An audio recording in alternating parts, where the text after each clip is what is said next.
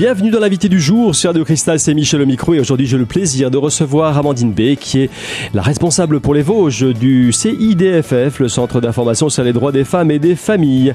Amandine B, on va commencer si vous le voulez bien par une petite présentation. Oui, alors donc CIDFF, Centre d'information sur les droits des femmes et des familles, on est une association de type euh, loi de 1901. Euh, on a une mission d'intérêt général qui nous a été confiée par l'État euh, avec l'objectif de favoriser l'autonomie sociale, professionnelle et personnel des femmes et de promouvoir l'égalité entre les femmes et les hommes. C'est notre objet social donc euh, qui remonte maintenant pour la création du CIDF des Vosges à 82. Euh, c'est quelque chose qui dicte, on va dire, euh, nos missions encore actuelles, mais qui sont, on va dire, alimentées tous les ans par par d'autres missions plus spécifiques. On va dire que le cœur de cible reste les femmes, mais on sait pertinemment qu'en travaillant euh, au niveau des femmes, il faut aussi intervenir au niveau des hommes. Euh, donc le CDFF s'est vu rajouter un deuxième F euh, il y a quelques années, des familles. Donc aujourd'hui, on est, on est amené à recevoir tout public, bien évidemment. On va passer en revue les différents, enfin disons, vous, avez un champ de compétences, un, champ d'action très très large. Hein. Oui. Donc bon, peut-être commencer en disant qu'on a une équipe qui est pluridisciplinaire, euh, donc euh, composée euh, donc de juristes, de conseillers à l'emploi et à la formation professionnelle, de travailleurs sociaux et d'une psychologue. Donc les juristes assurent le, le, pôle d'information juridique, c'est-à-dire qu'ils accueillent toute personne en quête d'information sur ses droits et sur ses devoirs, toute problématique quelle qu'elle soit. Donc beaucoup de droits de la famille, mais également du droit du travail, du droit de la consommation. Alors on a dans nos statistiques une forte... Euh, on a énormément de droits de la famille. Hein, c'est l'élément premier qui ressort, mais euh, on va dire qu'on est généraliste. On a des juristes généralistes, donc qui sont amenés à traiter de tout problème qui touche le particulier. Deuxième volet, le bureau. Alors le bureau d'accompagnement individualisé vers l'emploi, le BAIE. Oui, donc là c'est une conseillère à l'emploi qui, qui assure ce service-là. Donc on, on, est amené à aider les personnes euh, qui le souhaitent à travailler sur leur projet professionnel, sur leur insertion. Donc ça peut être des personnes qui sont en recherche d'emploi, qui ont besoin de, de retravailler sur ce projet avec l'aide de, notre conseillère et des différents outils qu'elle peut qu'elle peut leur proposer. Mais ça peut également être des personnes qui sont en emploi mais qui cherchent à euh, se réinsérer professionnellement, à changer de voie. Vous faites aussi de l'orientation alors? Ah bah c'est déjà déjà euh, voir avec les personnes qu'est-ce qui leur plaît, quel serait le secteur dans lequel elles voudraient intervenir, et après on va mettre ça peut-être en corrélation avec euh, la réalité. C'est-à-dire quelqu'un qui nous dit euh, qui veut devenir parce que c'est déjà arrivé hein, chez les jeunes, euh, je sais pas, joueurs de foot ou euh, professionnels. Ah bah il y a, y a, toujours un peu ces rêves qu'on aimerait euh, voir devenir réalité. Maintenant, on met aussi face à la réalité. pareil pour pour des personnes qui veulent travailler dans des secteurs qui qui n'ont plus aujourd'hui de débouchés comme ils pouvaient en avoir à un certain moment. C'est aussi mettre face à la réalité.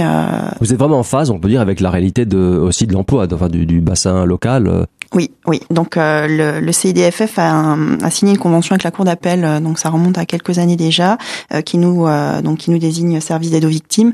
Donc on est habilité à recevoir toute personne victime d'infractions pénales, donc que ce soit des atteintes aux biens comme des dégradations, des cambriolage, vol, etc., mais également donc les atteintes aux personnes, donc tout ce qui est euh, violence volontaire et également euh, euh, agression sexuelle.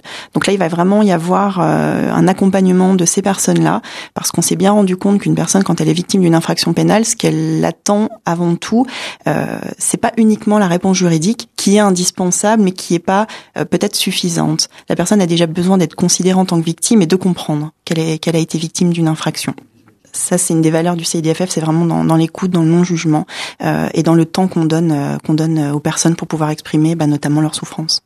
Troisième volet, alors là ça ça n'a rien à voir avec l'emploi, pour dire si vous avez un champ d'application très large, le service d'aide aux victimes d'infractions pénales. Alors là on, on, rejoint la thématique euh, juridique. Oui, alors le, service euh, d'aide aux victimes est doté donc euh, des services d'une psychologue clinicienne qui est embauchée euh, donc dans notre équipe et qui reçoit alors Là, en fait, la psychologue clinicienne, elle a un rôle un peu particulier dans le service d'aide aux victimes parce que on a malheureusement un temps partiel qui nous a conduit à limiter ses champs d'intervention et on a décidé, au vu du cœur de métier des CIDFF, d'axer son intervention sur l'accueil des femmes victimes de violences faites aux femmes.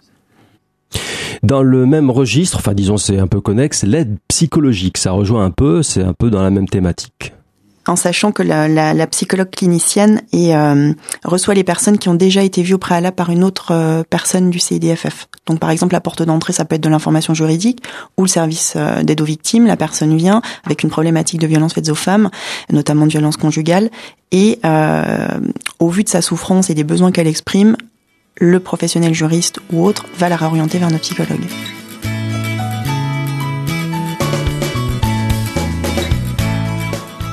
Fin de la première partie de cette émission consacrée aujourd'hui au CIDFF. On se retrouve dans un instant avec un autre volet, celui de l'accueil de jour. À tout de suite.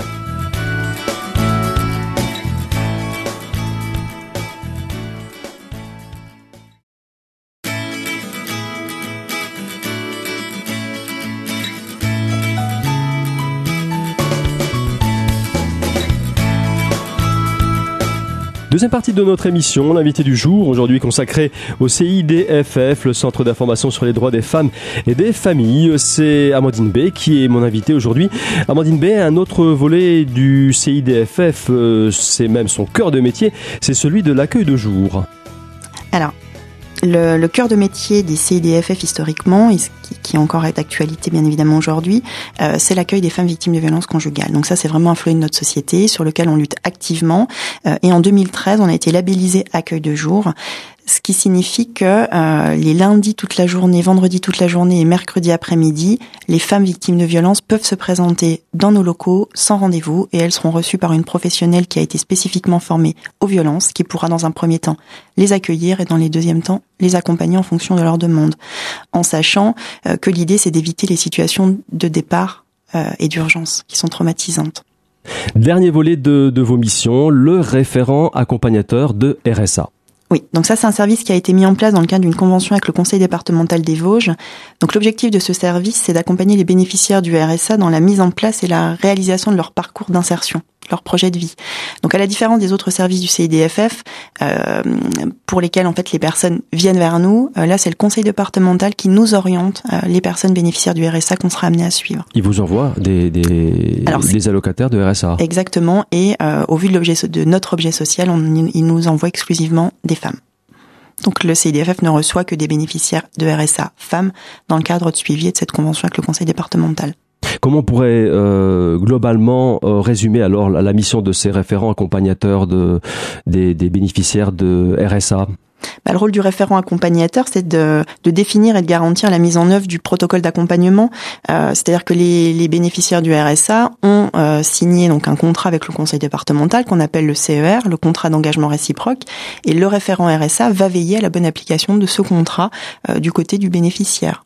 Oui, c'est la contrepartie euh, de la prestation qu'il reçoit. Prestation du, oui. du Conseil général. On va parler, euh, avant de, de, faire une première pause, on va euh, aborder euh, la répartition géographique de vos services pour savoir, euh, pour nos auditeurs, que, comment concrètement vous vous contactez. Vous êtes basé sur Épinal, mais vous avez des antennes locales. Oui, alors parce que le, on est une association à, à compétences départementales, on sait que le secteur des Vosges est très vaste euh, et par conséquent on a décidé d'aller au plus près des populations donc avec une antenne effectivement à Épinal et de nombreuses heures d'ouverture euh, du public. Euh, mais on a également mis en place des permanences décentralisées dans plusieurs lieux du département donc 17 au total.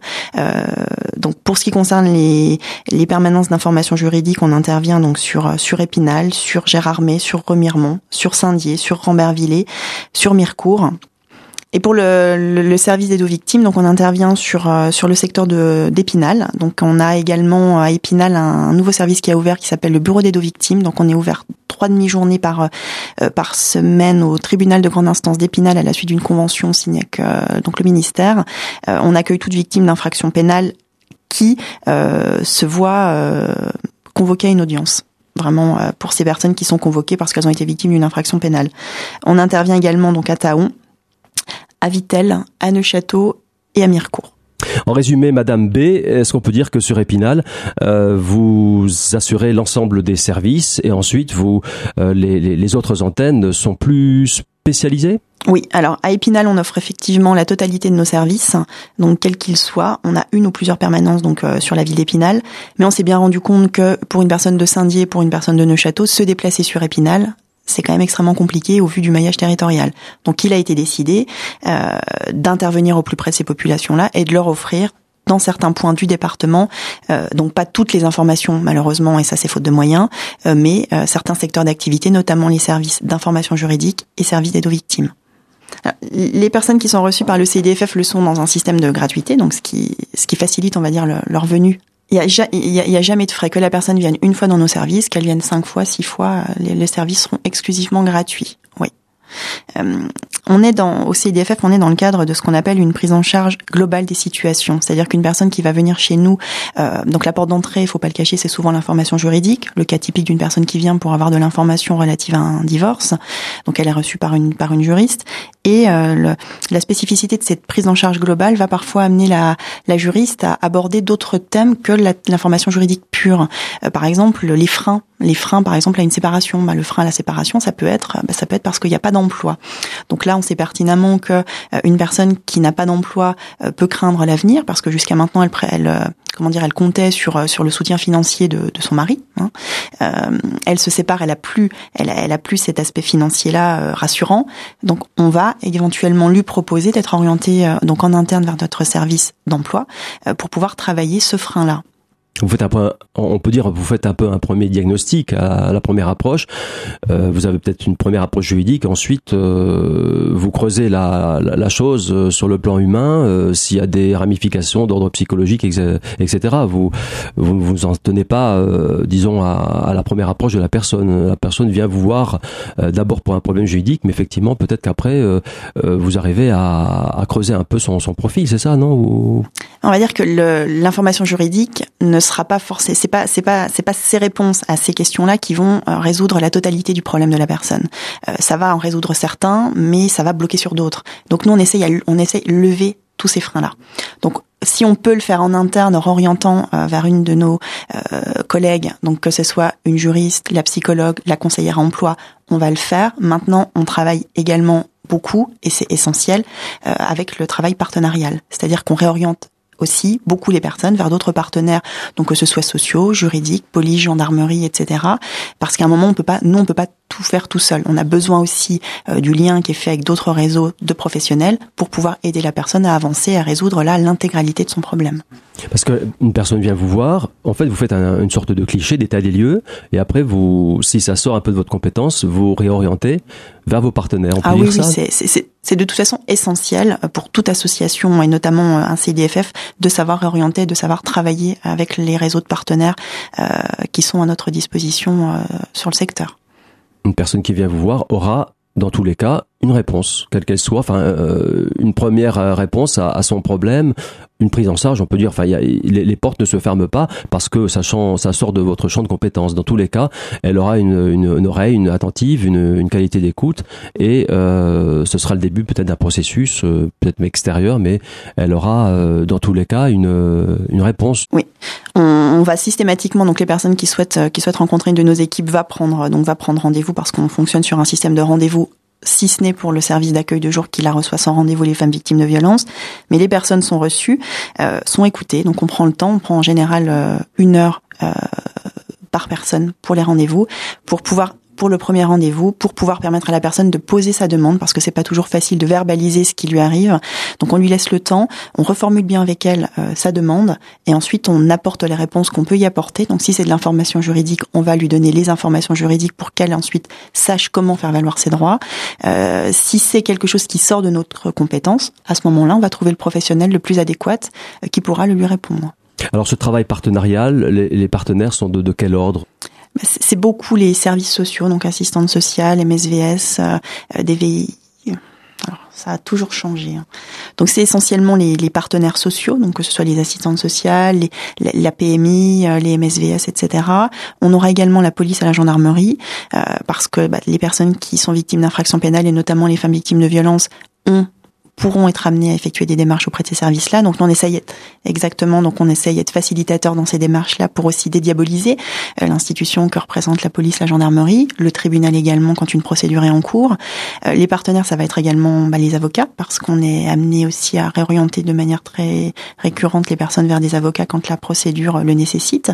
Euh, ça peut être des huissiers, ça peut, ça peut les organismes de logement également. Ça dépend de, la, comment dire, de la, de la problématique de la personne en fait. Exactement, ça dépend de, la raison pour laquelle la personne nous a sollicité.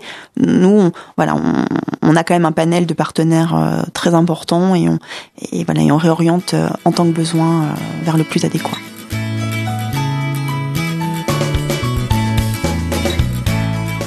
Fin de la deuxième partie de cette émission consacrée aujourd'hui au CIDFF. On se retrouve dans un instant avec un dernier volet, celui du service d'aide aux victimes.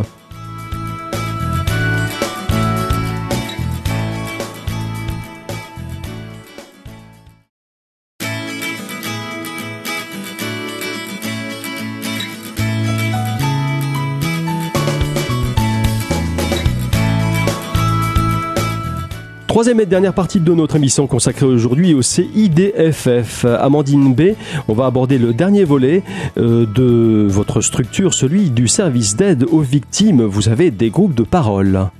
Oui, donc l'idée, euh, l'idée de ces groupes de parole, c'est euh, de permettre à, alors les, les, groupes de parole que propose le CIDFF sont euh, orientés vers l'accueil des femmes victimes de violences conjugales, parce que comme je vous l'ai déjà dit, c'est vraiment notre euh, notre euh, notre cœur de métier.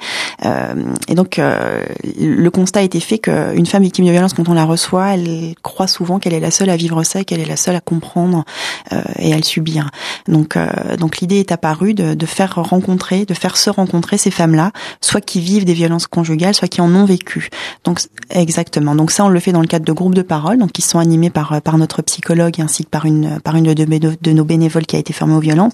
Et l'idée, c'est de les faire se rencontrer pour pouvoir échanger, pour pouvoir parler de leurs blessures, de leurs souffrances, rompre l'isolement parce que ces femmes-là, victimes de violences conjugales, elles se sentent souvent isolées, seules au monde, euh, à ne pas pouvoir comprendre, à ne pas pouvoir s'en sortir. Donc, euh, les mettre en relation, ça permet aussi de, de créer, on va dire, une sorte de, de soutien, euh, de leur permettre de, de plus se sentir si seules et aussi de leur permettre de comprendre que l'on peut s'en sortir. Parce que ces femmes-là, certaines vont euh, subir encore des violences, n'auront pas encore euh, réussi à sortir de ces violences-là, mais d'autres au contraire seront sorties de ces violences-là. Donc il y a toute une dynamique de groupe qui fait qu'à plusieurs, euh, même si ça reste des moments qui sont quand même difficiles, parce que c'est se mettre à nu quand même dans son intimité la plus profonde que de parler de ce qui se passe derrière ces quatre murs, ah bah, les violences conjugales créent un isolement le plus, le plus total. Donc effectivement, si on arrive à rompre cet isolement, c'est déjà une brèche qui nous permet de pouvoir lutter activement contre ces violences-là.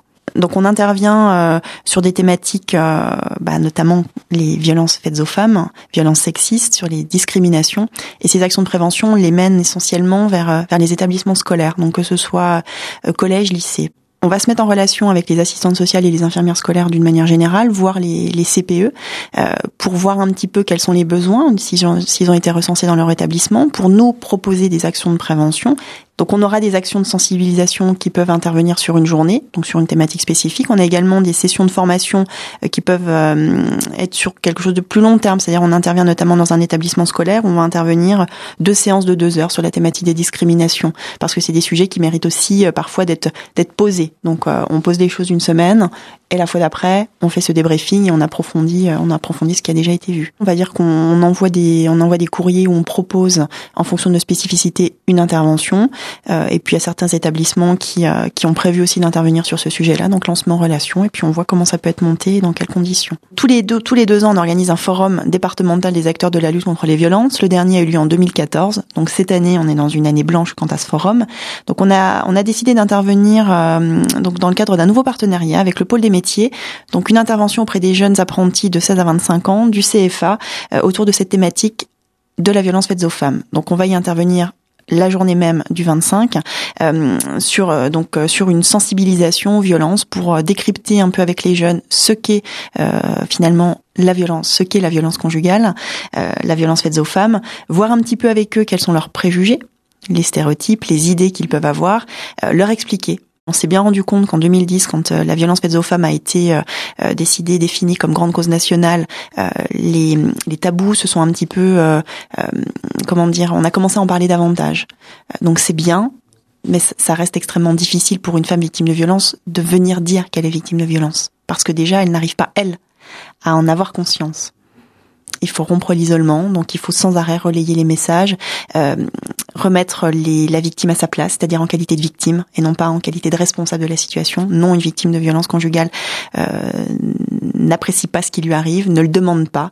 Euh, si elle ne s'en va pas, c'est pas parce qu'elle aime ça, c'est pas parce que après tout c'est pas grave, c'est parce qu'il y a tout un mécanisme d'emprise qui s'est mis en place, un mécanisme d'un rapport de domination avec son auteur et de destruction, de perte d'estime d'elle-même, etc. qu'elle ne part pas une fois que le diagnostic de violence conjugale est posé, que la personne réussit à prendre conscience qu'elle subit des violences conjugales, il y a effectivement une phase de reconstruction qui est indispensable. Qu'en 2014, on a, on a recensé 118 femmes qui sont décédées sous les coups de leur compagnon, de leur ex-compagnon, donc dans le cadre de violences faites aux femmes.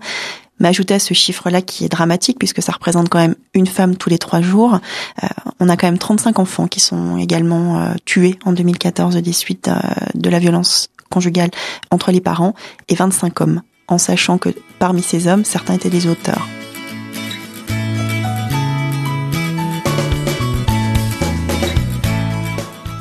Fin de notre émission consacrée aujourd'hui au CIDFF. Un grand merci à vous, Amandine B. Merci à vous. Je vous dis à très bientôt. Quant à moi, je vous donne rendez-vous euh, très très prochainement pour une nouvelle thématique de l'invité du jour sur Radio Cristal.